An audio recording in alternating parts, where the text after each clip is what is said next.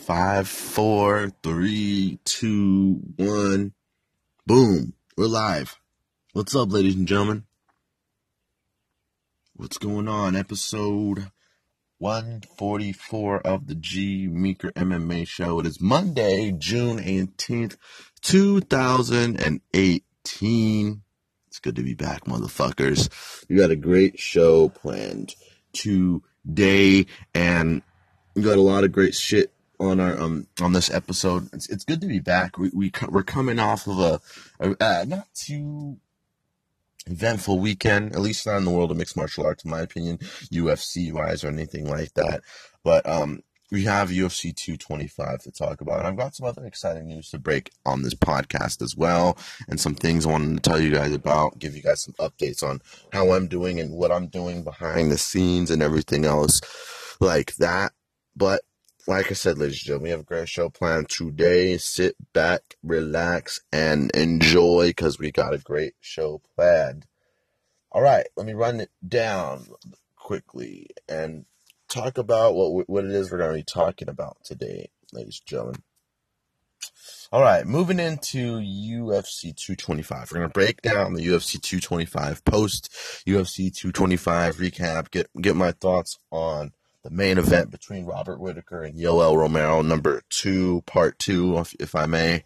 Um, talk about what's next for Robert Whitaker as well as Yoel Romero. Yoel Romero, there's some interesting information on him, on what's next for him, possibly making a jump to 205 pounds and fighting for a number one contender fight because, you know, obviously there's not too much steam down at 205 pounds. Maybe interim title fight with Alexander Gustafsson would be on the would be under the underworks. That would be an excellent fight. That's an interesting fight. I can't wait to see that if that if that's what the next uh, move is. Um, as well as Mike Jackson defeating CM Punk. CM Punk actually went the three round distance, which in my head was a win in my books. Obviously, the guy, you know, he he he he didn't grow up a mixed martial artist. He didn't train when he was young. He he. This is a new sport for him. He's only been training for really two years. You know, mixed martial arts. You know, he's done jujitsu before that and all that, but he wasn't really, uh, you know, a fact. He wasn't really, a. it wasn't a, a born bred mixed martial artist like that. He kind of just picked it up. You know, and you know, all props to him. So talk about what happened with Mike Jackson and obviously Dana White. If you hear Dana White's comments on uh, Mike Jackson's performance, um, we'll get to talking about those. We'll get to talk about what's next for CM Punk, what's next for obviously Mike Jackson. Um, Sergio Pettis with the big win over Joseph Benavidez now should skyrocket him up there to the, probably the next next guy in line after DJ takes on Cejudo, which was recently announced too for UFC. Uh, in Los Angeles, alongside uh, Dillashaw versus Garbrandt too. It's a pair of rematches. TJ versus uh, Cody 2 and DJ versus Cejudo 2. So that should be an excellent fight fight card. Um, anything else come in the news? Michael Bisping announces his retirement due to health concerns and health issues. You know, obviously, if you know, Michael Bisping has had problems with his with his right eye. You know, it was det- detached retina. If you guys know, it's a very serious injury. Potentially, you know, uh, career ending if you're a mixed martial artist, you know, not being able to see out of his right eye, and he's been having problems, little some problems with his left eye as well.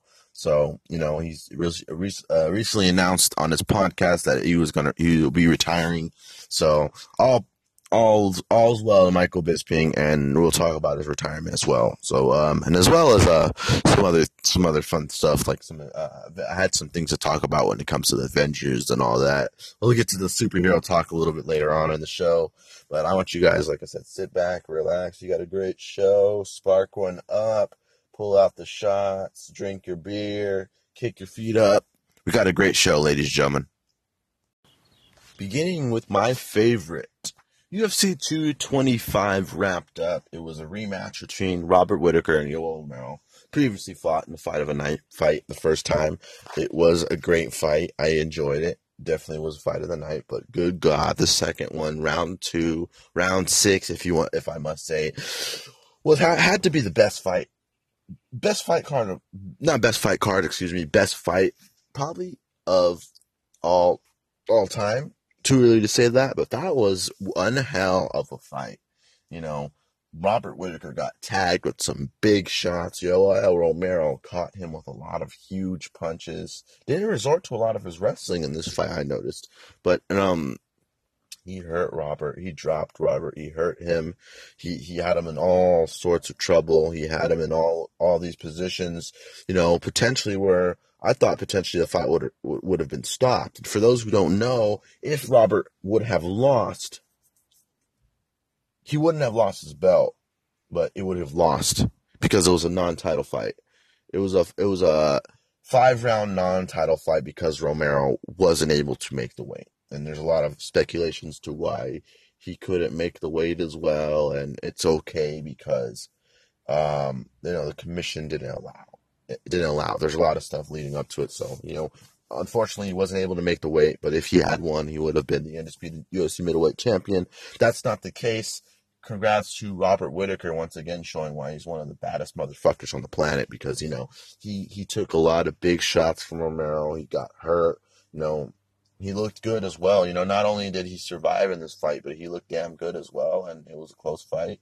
He did win by split decision, but it looked he looked good. That's the thing. He looked fucking good. He you know, once again, you know, improved.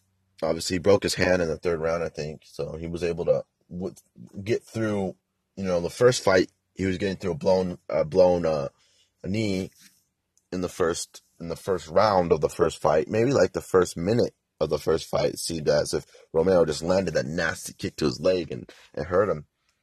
You know, his knee was jacked the whole fight. He was able to withstand that. Um, if you move along to the second fight, you know, he broke his hand and he still was able to pop those jabs. His boxing looked good. His hands looked fast. He looked crisp. His, his counters were on point.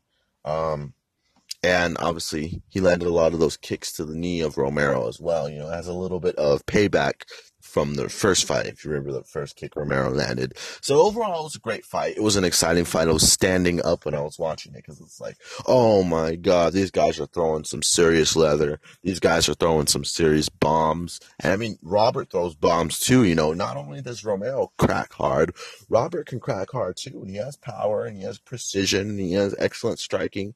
So you know, he looked good it was a great um it was a great fight and you know i'm excited i was excited for it and um obviously robert has to get surgery i think as or get his hand uh his hand has to be uh he's gonna be in a cast for a little bit so he's gonna be out but um what's next for him? I don't know you know it's a little bit of a tie up in the middleweight division currently right now but you know it, it, we're in a weird position right now that's the thing. If you look at the top of the middleweight division obviously Jacare is not in the mix right now he just lost to Kelvin um Luke Rockhold obviously is going to uh 205 pounds, I think.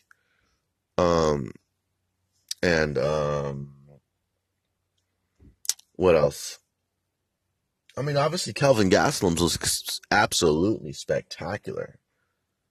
He looks absolutely phenomenal. He looked fucking amazing. He's looked fucking amazing at 185 pounds. So arguably could say he deserves a shot, but obviously Chris Weidman, you know, if you want to look at it, Chris Weidman did beat Kelvin Gastelum. You know, Kelvin did knock Chris down in the first in, in, that first round, and you know, other than that, Chris uses dominant grappling as wrestling to control Kelvin and eventually land a finish. You know, he finished him in their fight. He looked good in their fight, and he looks absolutely phenomenal. But you know, Chris has been out for a while. Kelvin's kind of been on the the back burn, waiting for his opportunity finally to fight. You know, he's beating all the people he needed to beat and and now he's at the point where he's just waiting to see what's going to happen next. And if it, if that's a title shot, I wouldn't be mad at that. You know, Chris has been out for a very long time. You know, Kelvin has been the more active guy. You know, sometimes it comes to the point where, you know, it doesn't matter if you really beat them. It matters on the activity. Because, you know, if Chris is going to fight for the, the world title, here, here's a solution in this first second. I'm going to say it in a second, but if Chris is going to fight for a world title fight, we need him healthy as possible. You know, he's out. We don't know when his timetable is for his return. I know he did talk on the Ariel Helwani show, Ariel's last podcast, I think, last uh, episode, but um, and uh, it was a really, it was a really, really good. Obviously, you know, it was a good performance by Chris, but you know, Kelvin has looked phenomenal, spectacular. But in the meantime, I don't know what the UFC is planning on doing. I don't know if they're planning on putting Gastelum versus Weidman two or anything like that. Or I don't, I don't really don't know. You know, uh, that was Chris Weidman's first win since dropping three of his uh of his, of his three in a row. You know, his for his win was um it was a stellar win, though. It was a phenomenal win. So I don't know what they're going to be doing with that. Move on to Yoel Romero. Um, there's a lot of steam from that 205 pounds. I feel he would legitimately be a good contender. You know, obviously he's a freak at 185 pounds. You know, he's a he's a, a big, strong, muscular guy, and I feel that he, you know, he's kind of short. You know, but for 205 pounds, he's looked he he looks absolutely amazing you know, I think he would look amazing at 205 pounds. He's tiny, he's explosive, he looks good, and uh, you know, I, I am curious to know if he wants to fight Alexander Gustafsson that would be an excellent fight. You know, Gustafsson towers over him.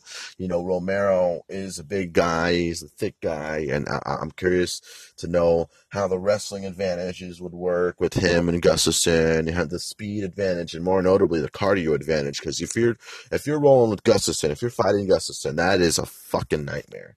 That is a motherfucking nightmare. That, that is one of the most, um, the, one of the most, um, like dangerous nightmare fights in the 100, 205 pound division, honestly. That is one of the most dangerous fights. Gustafsson is a guy that's gonna not gonna let you breathe. He's not gonna let you uh, have any any air. He has a lot a lot of uh a lot of uh what's it called uh you know cardio. You know, has a good chin. He's very tall. He's rangy. He's lengthy, and he's gonna make it a tough fight. But if that fight happens, that's one of the fights I'm looking forward to the most. You know, Romero like I said, is a freak of nature. You know, at 41 years old, potentially still in the mix. He's one of those rare guys, like I said, that um, really can, you know, stake his claim to be one of those baddest motherfuckers. You know, it was a close fight the first time with Whitaker. The second fight was close obviously Romero looked absolutely fucking phenomenal in that fight. It was a split decision, so no, there is no. By all means, you know, he's 0 2 in title fights, but you know, arguably could have won either the first fight or the second fight. In a lot of people's eyes, you know, he wasn't too far off. If he was, then by all means, it, you know, his status is still amazing. You know, he's young in sport. He's old. He's an older guy. He's 41 years old, but he's one of the rare species. He's one of the rare species, one of the rare uh, specimens that's a better word. But um, he's looked fucking good. Romero looks fucking good still. He still has a lot in the tank. I mean, he, he's only 14 fights in, I think. 12 and 1, 12 and 2, 13 and 2. 13 and 2, 13. Yeah. He's like 14 fights in. So he's 14 fights in, but this dude's so young in sport. I literally, legitimately feel like he's young in the sport, and he definitely is a young a young guy in the sport. Forty one years old, but he looks absolutely phenomenal.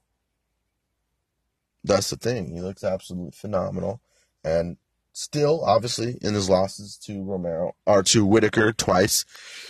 Obviously, he hadn't lost two in a row. Obviously, he came back and he knocked out Luke Rockhold. Massive shot, knocked Luke Rockhold out cold. But um, he looked good. He looked great against Rockhold. Obviously, he looked great against Romero too, and uh, it was a great it was a great fight. Like I said, so Romero versus Gustafsson. I'm all eyes for it, and I can't wait to see what's going to happen, ladies and gentlemen. With that being said, all right, moving on, ladies and gentlemen. We had a featured fight on the main card of UFC 225 in the 170 pound division, we had Mike Jackson taking on CM Punk, both 0 and 1 in their professional mixed martial arts careers. Mike Jackson did improve to 1 and 1. Obviously, it's not too much experience when it comes to mixed martial arts and had a lot of criticisms going in his fight. It was really kind of a lopsided win. Um, a lot of criticisms. I, I, understand them too. I have the criticisms as well. It was a, it was a terrible, uh, it was a terrible contest, honestly you know, obviously one person is going to come out the winner, but you know, at any, any point in time, Mike Jackson really could have honestly finished the fight. I mean, professional boxer, he looked fluid on the feet. his movement, you know, the way, you know, he's crisp. He's crisp on the feet. Don't get me wrong.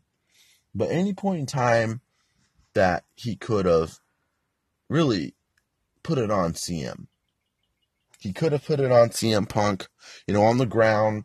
He didn't show any signs of, you know, wanting to necessarily finish the fight, you know, land some devastating ground and pound, you know, maybe try to get, he's not, a, then again, he's not a ground fighter, you know, you know, we, we, we can come up with all these different scenarios to why he didn't win, why he didn't finish the fight, why he didn't do this, why he didn't do, do that. And, um, and, you know, shit happens. You know, we're not in there, you know, as analysts, as podcasters, as anything. We're not in there. So there's no way that we can necessarily, you know, we can't shout, you know, shouting at the TV, shouting at our telephones. Uh, telephones, look at me, looking, living in the fucking past. Um, we can only do so much, and he can only do so much. You know, he did say, he make an interesting point. So if you were to lose to CM Punk, he will be forever be known as a guy who lost to CM Punk. And he's going to forever be clowned upon. Does he want that? I necessarily don't think so. But, you know, that's the world we live in. He got and did everything he needed to do against Punk. Obviously, like I said, in my opinion, Punk winning, or Punk not winning, excuse me, but Punk going the distance is a win in my book for him. Obviously, I don't know. I really don't think that the UFC is really going to bring him back. I don't know what they're going to do with with him or anything like that. But, you know, obviously he went the distance and you know, he's not a natural born fighter, so there's no there's nothing necessarily uh there's nothing necessarily um you know, I don't really don't know necessarily what could be next for Punk or Jackson because Dana White did announce that he did fire Mike Jackson afterwards for that performance. He was pissed. He was pissed. Dana White was pissed. Quote unquote. This is from Dana. I don't know what the hell he was doing before we gave him a shot, but he needs to go back to whatever it was. You know, obviously he's a news reporter as well and he has his own media, like, you know, bjpenn.com. He has his own version of that. Mike the Truth on Twitter and all that. And he's, um, obviously, yeah, does that on the side too. He's professional boxer as well. Uh, 4 0, I think, in the professional boxer and all that. And, um, you know, it's definitely, definitely something, you know, something to talk about. You know, usually when the guy wins, you get fired. You don't get fired like that, but performance like that. Got a lot of criticisms from Dana, a lot of criticisms from everybody else. But you know, like I said, we're not in there, so we don't necessarily know what's going on in the cage or anything like that. But um, anyways, like I said, you know, congrats to Mike Jackson, obviously getting his first win over CM Punk. You know, not really too much of an accomplishment, really, in my opinion. But you know, he got the job done and everything. And uh, speaking of getting the job done, moving on, ladies and gentlemen, to the heavyweight division, we got a new contender, ladies and gentlemen. Number two, now officially number two ranked. Curtis Razor Blaydes definitely did use those razor blade, razor bladed elbows of his to split Alistair Overeem open like a fucking tuna can, like a fucking bag of fucking beans split his freaking head open like a fucking like he's like you fucking split a coconut. I know it's a terrible comparison, but he split him open like split him open. He's bleeding, nasty stitches, nasty cut, TKO victory. People want, and he hurt him on the feet too. So you know, Alistair was in a lot of trouble in that fight. You know, Curtis Blaydes is one of those guys. You know, he's on the come up. I didn't really necessarily expect his come up to be this rapid, but you know, he's looked good. Now he's vaulted up to number two. You know, he split him open. I can't get over how, how badly he split him. He split him open. You heard him. Well, he's an explosive athlete. Phenomenal. Great wrestler. He did wrestle. You know, he's a developing martial artist, obviously. He's number two now, so number one ranked. Who's the fuck is number? Who's ranked number one at uh, uh, heavyweight. I'm gonna look real quick. I'm gonna pull up, pull it up on uh,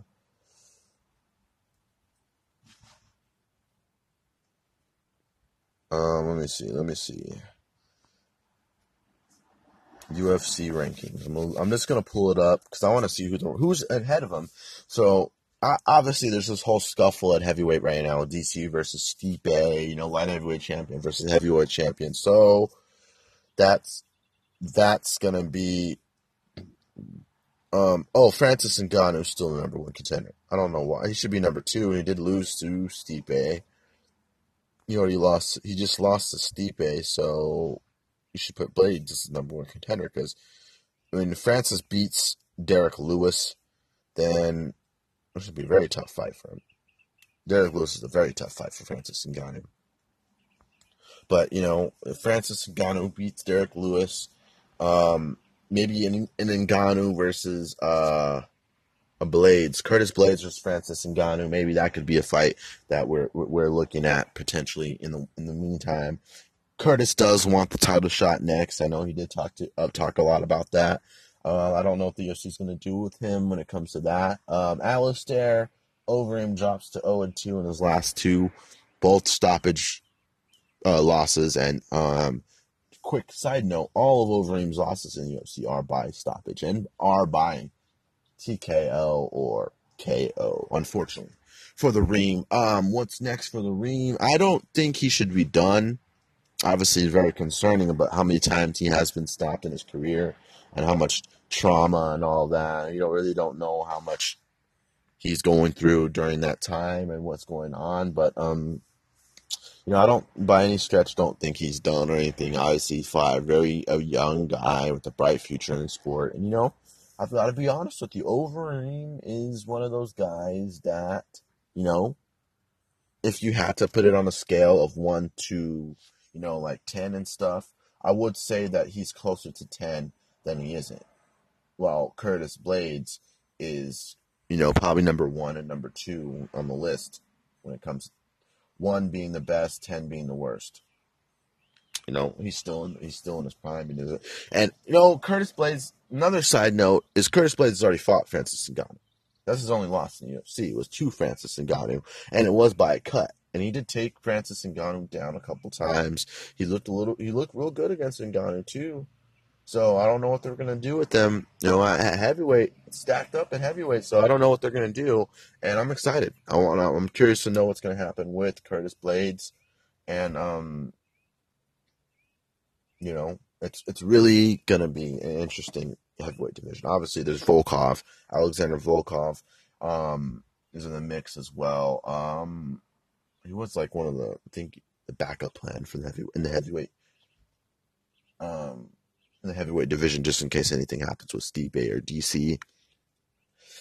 And also in the mix we got Junior Dos Santos versus Blagoy Ivanov. So Junior Dos Santos is still in the mix as well. We still got he's still in the mix. Um and what else? That's pretty much everything we got. Heavyweight. Let's move on, ladies and gentlemen move on down like 40 fucking pounds or 140 pounds. Just kidding. Uh, literally, probably from the heavyweights to the flyweights. Sergio Pettis successfully defeated Joseph Benavidez by, I think, unanimous decision, split decision. Yeah, I think it was a split decision. Yeah, it was a split decision victory for Sergio Pettis. Defeats Joseph Benavidez, and Benavidez is long-awaited UFC return. Um, and now Sergio has made his claim to fight for the world title. And if you notice my voice, I don't feel necessarily too comfortable on it. Because Demetrious Johnson is just that much level. There's Demetrious Johnson, and there's the rest of the division. There's Jon Jones, there's the rest of the division. There's Anderson Silva, and there's the rest of the division. Prime example is Jose Aldo, the rest of the division. But other than that, you know, I, I just feel Demetrious Johnson on a completely different level. I, I just don't really see Sergio. You know, Sergio obviously is good, and you know he could be one of those young lions that everyone's overlooking. He did beat Joseph Benavidez, We had a fun fight with with DJ the first time. A close fight in this, uh, a close fight up until he got knocked out. Fun fight until he got up until he got knocked out. I mean, and he looked good. And you know, Benavidez' uh, last fight was, his last fight was against Cejudo as well, and he, uh, he won a very close split decision against Cejudo. Cejudo looked fucking amazing against Benavidez too, so it was a good fight. No, Team Alpha Male, Team Alpha Male fighters are very good, very phenomenal. You know, obviously those guys come from a great camp. Obviously Joseph Joseph's not with Team Alpha Male anymore or anything like that, but um, it was a good fight. Uh, so now Sergio, obviously, what's next for him? They want that gold. They want that title shot. So they want the title shot, and I'm not. I'm not mad at it. I just. I just I'm just really nervous because I think it's a little too soon.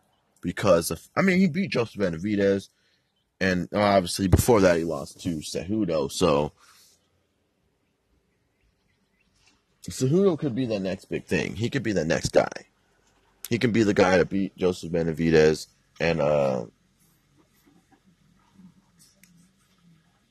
and uh you know it could be that could be the next uh that could be the next fight because he did handle Cejudo handily did beat Sergio and he did take him down. He smothered him. So if you look if you look at what um what uh Cejudo was able to do to Pettis, imagine what DJ can do to um excuse the noise. Um, imagine what DJ can do to to Sergio. I'm not saying that Sergio can't win or anything like that, but definitely Definitely. I just feel like he has a lot of improvement. So while we wait for this DJ versus TJ, uh, D, oh, not DJ versus TJ, excuse me, DJ versus Cody, uh, DJ versus, uh, Cejudo 2, Sergio Pettis is in the wings. I don't think necessarily he should take any other fights unless it's a championship level fight. So that should be an excellent, that should be an excellent one. Um, congrats to Sergio. Obviously, Joseph Benavidez is still one of the best in the world. So you get to see what happens with him on there, and um, I can't wait to see what happens next. All right, ladies and gentlemen, moving on to former UFC middleweight champion Michael the Count Bisping announced his retirement on his podcast maybe a few weeks ago citing injury. No, obviously his eye. You know, he has, he's had a, had a problem with his eye the whole uh with ever since the fight with Belfort, a detached retina. He received a detached retina in that fight. You know, it was, it was serious injury. You know, potentially blind in one eye. You know, citing problems with his left eye as well ever since his fight with Gastelum. You know, unfortunately, means time to call it a career. Unfortunately like I said, Bisping is one of the best fighters of all time. One of the most landed landed a lot on the most significant strikes. Has had a huge history with the sport. He's grown up with the sport, and um, definitely is one of the most most recognizable names in mixed martial arts history. You know, he's won the middleweight title on two weeks' notice knocked out Luke Rockhold on two weeks' notice. I think it was not even two weeks, 10 days, I think.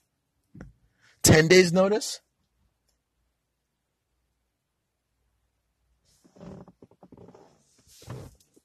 I'll fuck that fat ass motherfucker up. This dude was giving me some dirty ass looks from his car. Little does he know I'll end his fucking night with one punch. Nice little uppercut to that mean jaw. I just don't like when people fucking stare. I think a lot of people are like that too. Especially when they almost hit your car. Um, but anyways, ladies and gentlemen, uh, moving on. Oh, what were we talking about? I got distracted. I literally, I legitimately forgot what we were talking about. No, um, fuck. That's what happens when I get distracted.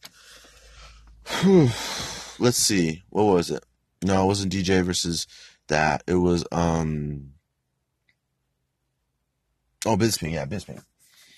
Yeah, I mean, he's had a lot of great fights. He was obviously a coach on the Ultimate Fighter. He looked good. He looked great on the Ultimate Fighter. He won the Ultimate Fighter, obviously. He fought Rashad Evans. Did he beat Rashad Evans or did Rashad beat him? Rashad beat Rashad beat him by split decision. And um, Rashad beat him to beat the Ultimate. I think Bisping, yeah, Bisping won the Ultimate Fighter, and he fought Rashad. So he fought Rashad, he lost Rashad, and we'll talk about Rashad as well coming up. I forgot, did forget to mention that. Um, and you know he's had a, a, a amazing career. You know, he's most notable for his trash talk. One of the best at it. He's looked great throughout his whole entire career. And it's going to be, uh, you know, obviously he's great on the desk, the Fox Sports desk. And, you know, him alongside Karyn Bryant, Daniel Cormier, all the all the fighters that you know go from fighting to commentating to being on the desk. You know, a lot of these guys looked really good, so they all looked real good, and um, definitely is uh, something that I'm looking forward to doing when it comes to his broadcasting career and all that. So definitely a lot of interesting stuff for the count. Michael Bisping, obviously, you know, part time actor as well has his podcast, you know, has a UFC gym, and uh, Costa. I think it's, it's Costa Mesa. I think he's alongside Cub Swanson as well. Um, I don't currently know that for sure. I know. I think I think that is his gym as well. But um, he yeah definitely had a great career. You know, you know obviously lost his last two. I mean, fuck sakes, he fought GSP. He fought GSP in GSP's return fight. So we've been waiting for GSP to return for the longest time, and Bisping was the guy, the last guy to fight him. GSP was the last guy, well, not the last guy.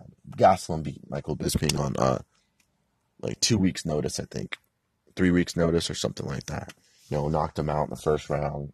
Kelvin Gastelum can crack, and no one knocks out Michael Bisping that easily like that. You know, he has a chin. He's he's able to recover. He's he's really he's real he's real good. Has a real good chin and, you know, Gastelum just, you know, after Bis- Bisping fought GSP, did take a lot of damage in that fight. You know, GSP did drop on, land a lot of notorious elbows on him. He hurt him and, you know, finished him. So Bisping was finished in his, in, in his last two fights, unfortunately, but he has had a great career and he's made a lot of money. Definitely has made a lot of money. You know, one of the highest paid fighters in the UFC definitely has had a history with the company, definitely a Hall of Famer, and will be missed, Michael the Count Bisping. All right, moving on to his fellow, former foe, former uh, UFC light heavyweight champion Rashad Evans fought Anthony Smith on Fight Pass. And Anthony Smith making his light heavyweight debut, Rashad making his light heavyweight return after a couple of uh, unfortunate losses at 185 pounds to Dan Kelly and Sam Alvey. Real, real, you know, really unfortunate. Really, really unfortunate. Smith ends the fight in 40, I think 33 seconds or 44 seconds, you know, with a vicious knee from the clinch up against the cage. It was a nasty knee. You know, he knocks Rashad out. And now it's time to look at it. You know, five losses in a row for the former champion. You know, losing to Ryan Bader, losing to Ryan Bader, Glover Teixeira, Sam Alvey, Dan Kelly, and now Anthony Smith. So five losses in a row for the former champion. You know, th- these conversations get the hardest because, you know, we talk about retirement. We talk about why he shouldn't do it anymore. You know, his head's just not in it anymore. And, you know, not his head's not in it. And just like, you know, the game passes you by. And, you know, obviously it's 33 seconds, but we don't really don't want to see that happen to a great fighter like Rashad. And a lot of it's been the mental game for him. Obviously, you know, his Ryan Bader loss, his Ryan Bader loss, his Sam Alvey loss, and his um, Dan Kelly loss. His three losses in a row. Now his three losses. So the Dan Kelly loss, the Sam Alvey loss, and uh, the Ryan Bader losses were were fights where he was just simply outworked. You know, not outworked necessarily. You know, the Sam Alvey and Dan Kelly fight, they were split decision losses. So if we take out those two split decision losses, he's lost three in a row. I'm not trying to protect Rashad or anything like that, or say that Rashad. I'm trying to not trying to say he shouldn't retire or anything like that. It's the farthest thing for what I want, what I want for him. I just don't want to see him lose anymore. Five in a row. If he loses, he, I don't know. I, he didn't. I don't know if he officially announced his retirement. He did post a long, lengthy statement after the fight and all that, but I don't necessarily know if he called it quits. I don't know if he called it retirement. I would. Uh, I mean, I like to see him get one, get a win, but I, I know that you know the game is changing, the game is evolving, the game is going fast, and I don't know what could be next. You know, uh, Rashad is one of the first guys when I first started watching mixed martial arts, and and you know mainly you know starting with UFC and all that. Rashad was one of the first guys that I really watched. He was good. He was great. You know, his beat down with Ch- of Chael Sonnen, his fun fights with Rampage, him on the Ultimate Fighter, winning winning the heavyweight, uh, women Ultimate Fighter at heavyweight, and you know, obviously knocking out Chuck Liddell. Unfortunately, wasn't able to see him fight Shogun, which would have been a great fight back in their primes. Um, you know, his whole feud with Jon Jones. Unfortunately, that was a kind of one I really didn't kind of want to see for him. And Rashad has had a great career. You know, former UFC light heavyweight champion. You know, beat beat down uh, Forrest Griffin and become the champion, and then I forgot who he lost to. Oh, yeah, he lost to Machida. Yeah, who, who doesn't lose to Machida though? Machida was such a creative, such a hard guy to figure out back in his prime. You know, he was such a hard guy to figure out. Guy, hard guy to time. People were getting caught by him left and right, and you know, he's just one of those guys that everyone had trouble with back then. You know, Machida was like sixteen to no at one point. Fought Rich, Rich Franklin, fought BJ Penn for fuck's sakes. So you know, Machida has fought a lot of great guys. So there's no shame in Rashad losing to Machida. But, you know, sometimes when it's time to call it quits, it's time to call it quits. So, definitely is uh, unfortunate for the former champion, but I will follow him anywhere he goes. And I can't wait to see what Rashad does next, ladies and gentlemen. All right, moving on. We do have a fight night coming up this week. UFC Singapore. Uh, headlined by welterweights Donald Cowboy Cerrone and Leon Rocky Edwards. I don't know too much about Leon. I do know a lot about Cerrone though. Donald Cerrone is one of the most fan favorite, one of the most fun fighters to watch.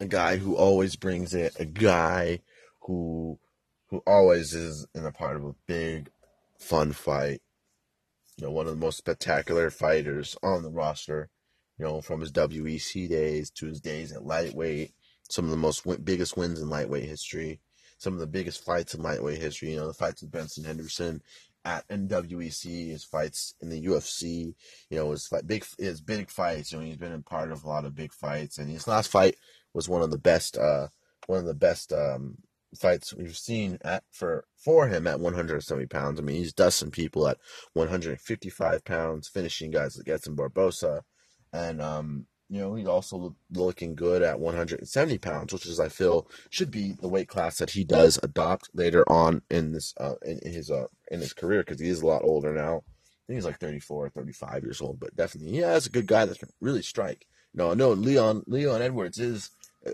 nasty striker as well. You know, uh, uh, I think he's from Britain. British? He's British. No, he's yeah, he's British, but um, definitely, definitely is a good fight. You know, he is Leon Edwards is this tiny guy for 170 pounds.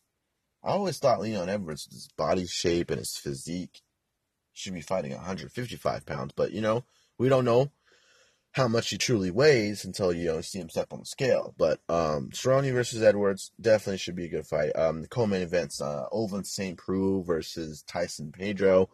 He gives Tyson Pedro a big chance to you know shoot up the ranks and have a good big fight against another big contender against Ovin Ovince St. Preux. Ovince St. Preux was uh beat um Yushin Okami I think in his last fight.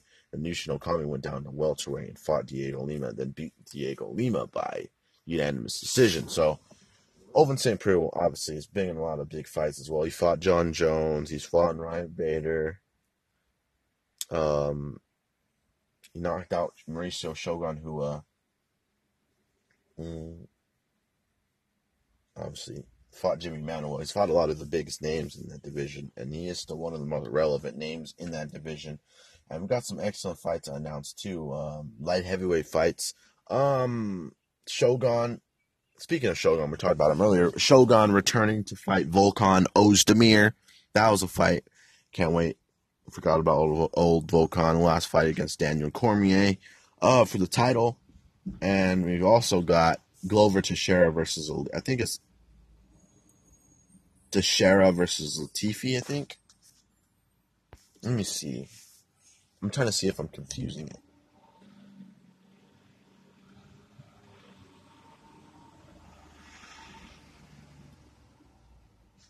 And we did. Did we talk about Till versus Thompson?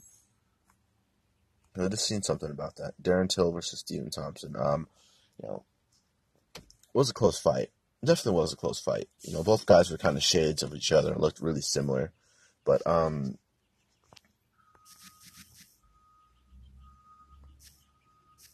and you know, that's one of the rare cases where you know,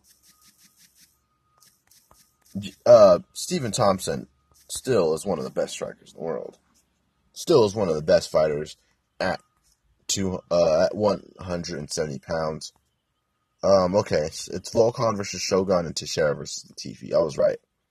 Glover Teixeira versus Latifi. Good God, that uh, that was one of the best.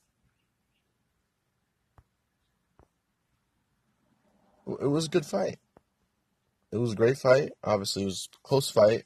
Unfortunately for Steven, wasn't able to get the get wasn't able to get the nod. Um, it does make the case for Darren Till a lot stronger when it comes to getting a title shot.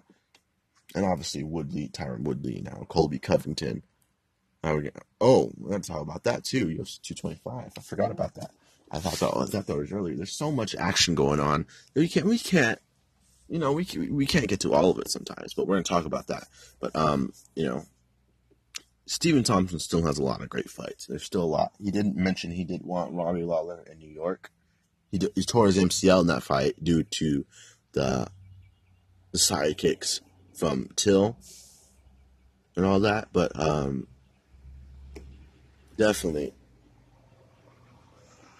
he definitely is a still a player at 170 pounds. So going back up to UFC 225, and after we talk about this, we're gonna get to some superhero shit and then we'll get out of here, ladies and gentlemen. But um, UFC 225, its co-main event was interesting one because you know a lot of people didn't know how it was going to go down, including myself. You know, if you look at Rafael dos Anjos, he looks absolutely stellar since moving up to 170 pounds. You know, Dustin Neil Magny beating Tarec Saffiedine and um, you know, just uh, looking absolutely phenomenal against Robbie Lawler. I mean, no one looks good against Robbie Lawler. It's hard to look against, look good against Robbie Lawler. You know, one of the most aggressive, one of the most crazy, you know, violent strikers on the planet. You know, he's been in some of the biggest fights, some of the nastiest fights in UFC history, and in MMA history. He knocked out a lot of people.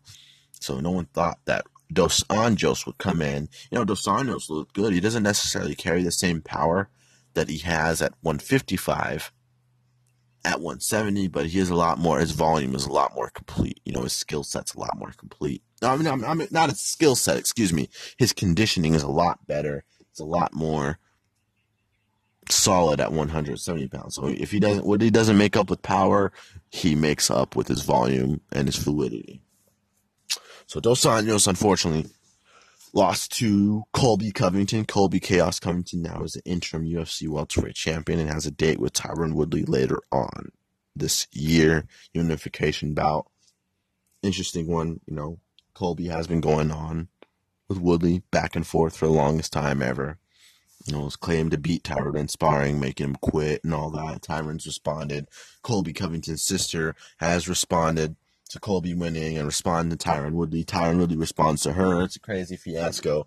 So I'm pretty curious to see how this fight's going to go down. It's pretty interesting. I can't wait. I can't wait to see what's going to happen. You know, it's an interesting fight. I mean, Colby did use, Colby was throwing heat in that fight. He did. He did throw some heat. But if you you can see the differences between their strikes. You know, obviously Dos Anjos got pressured. He got taken down. He got controlled a lot. You know, Dos Anjos did land a couple of good takedowns down on Colby.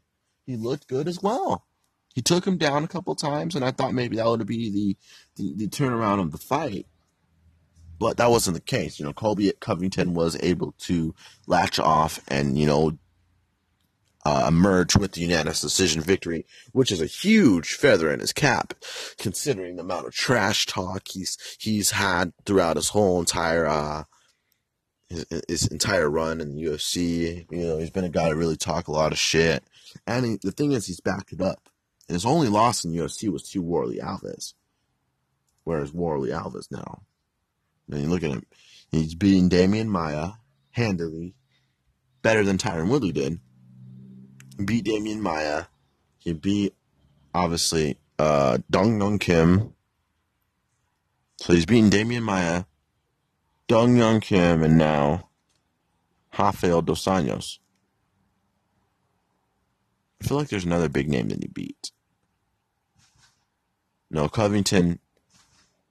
He beat yeah, he beat Maia and beat Dong Hyun Kim. Now he he got Dos Anjos and now he's beating Dos Anjos. So that's that's a good fight. That was a good fight for him.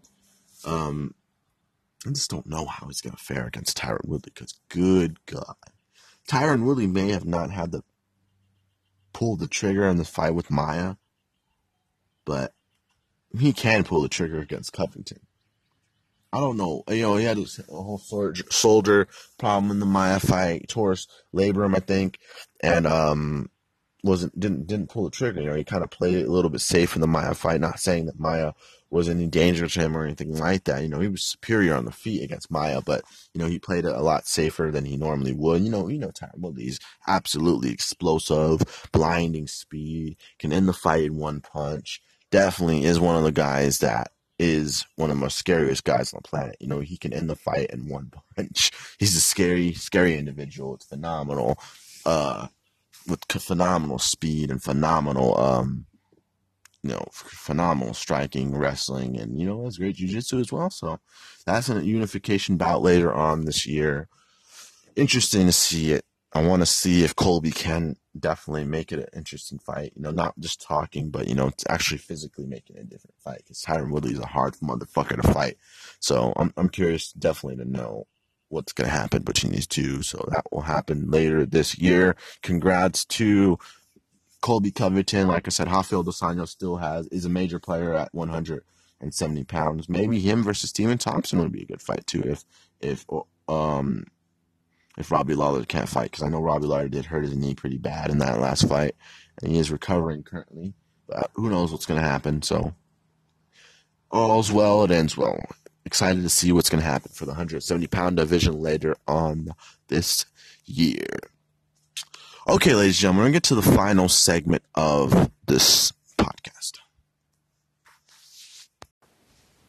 Okay, like I said, I've been on this high Avengers kick lately. So I've been watching a lot of theories on YouTube, you know, possibly calculating in my head what could be and set.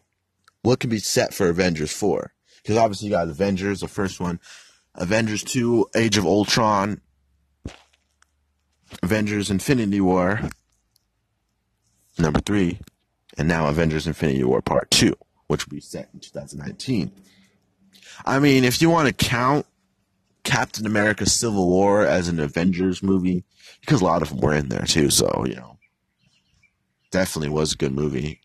One of my favorites, you know, Iron Man was in there, so you know, it, it's mainly, you know, an Avengers movie, in my opinion. Definitely was good. I, I watched that one the other day. Um, uh, currently watching Black Panther too, as well as Iron Man. Not currently right now, but I'm saying like I just like to watch every all the movies in Marvel Cinematic Universe. I still got to watch a lot of them. You know, like you know Thor. I haven't watched the first Thor or Thor Dark World or I, I watched Thor Ragnarok. That was a good one. Like I talked about like a few weeks ago. That was a good one. Um, and I'm just obsessed with watching it. You know, I pick up details all the time, and just pick up details every every every time I watch it. Um, the Black Panther was good. You know, Infinity War was probably my favorite. You know, been looking up a lot of the stuff on Thanos. Um, uh, you know, his origin story, where he came from, where he fits in the Marvel Cinematic Universe, who can defeat Thanos. I've been looking up a lot of stuff on Captain Marvel as well. Ant Man and the Wasp is coming up, I think July 7th, so that should give us a pretty good uh, idea about the quantum realm and time traveling, since that is rumored to be one of the biggest plots in Avengers 4 because, of, you know, Thanos' snap is a notorious snap, destroying half of humanity. And you know, the Avengers working together to break that spell. You know, if you see the, in the end credits, Nick Fury did use that old fashioned pager and you see the logo pop up and um now it's like uh you know you see the logo pop up it's captain marvel's logo so if you guys know how powerful captain marvel is she can move planets she isn't she's strong enough to move planets so think about that, you think about what she can probably do with Thanos. Thanos is super powerful with all those with all those Infinity Stones as well. You know, Time Stone, the Mind Stone, the Reality Stone, um, Soul Stone, all the stones. You know, they're all they're all fucking powerful stones. And he looked good. He was powerful against against the Avengers and stuff, and you know, he, he put up against a good fight against all of them. So you know, definitely interesting. Um, I'm really curious to see what's going to happen when that in the in the next Avengers. It's definitely going to be a twist. And anything else in the meantime, I'll, I'll wait. I'll, I'll, wait patiently and see what's going to happen. You know, I never had, never really had an ending of a movie so getting people so eager for what could possibly be next in a Marvel Cinematic Universe. All right, ladies and gentlemen, that was it for our podcast today. If you guys want to hit me up you can at gmeeker underscore MMA. Oh, not underscore, excuse me, gmeeker MMA on Twitter, gmeeker MMA on Instagram, gmeeker underscore MMA on Snapchat, facebook.com slash gabybaby123. Ladies and gentlemen, we will be back next week for a brand new episode of the G Meeker MMA show. We might provide segments a little bit later on this week. If so, and if possible, we got a great we got a great fucking future plan. I said we are going to talk about some other things. So, so one last thing before we get out of here. One last thing. So I have enrolled in college, return to college, online university. I think it's called uh, Full Sail University, based out of uh, Winter Park, Florida. It is a, it's a really, it's an interesting school. I'm really, I'm really, really stoked to to ha- have this opportunity. You know, I really, really am looking into this opportunity. I haven't fully officially signed up, but it is a sports casting. Um, the degree I'm going for is sports casting, Full Sail's University's Dan Patrick School of Sports Casting, Bachelor of Science. It's um, you know, I'm going to read the degree overview real quick, and then we'll get out of here. Developed in collaboration with sportscasting veteran Dan Patrick. He has a podcast as well if you check it out. The goal of sportscasting bachelor degree is provide students with a constant real world experience, both on camera and behind the scenes. You'll build a foundation in interviewing, voice work, writing, storytelling, and ongoing guidance from professional mentors who are active in the world of sportscasting. Plus, you'll gain advanced knowledge in news gathering, reporting, multimedia communication and developing presenting skills for current and emerging technologies from broadcasting to gaming to virtual and augmented reality. So that's something I'm really looking into. That's definitely something that's going to sharpen my skills to the teep. Definitely something I want to do. Definitely something I'm looking into. So we're hopefully having some good news with that a little bit later on this year, maybe August or so, shooting for August. Definitely am excited for this and I can't wait. So, ladies and gentlemen, we will be back next week. G Meeker MMA out, baby.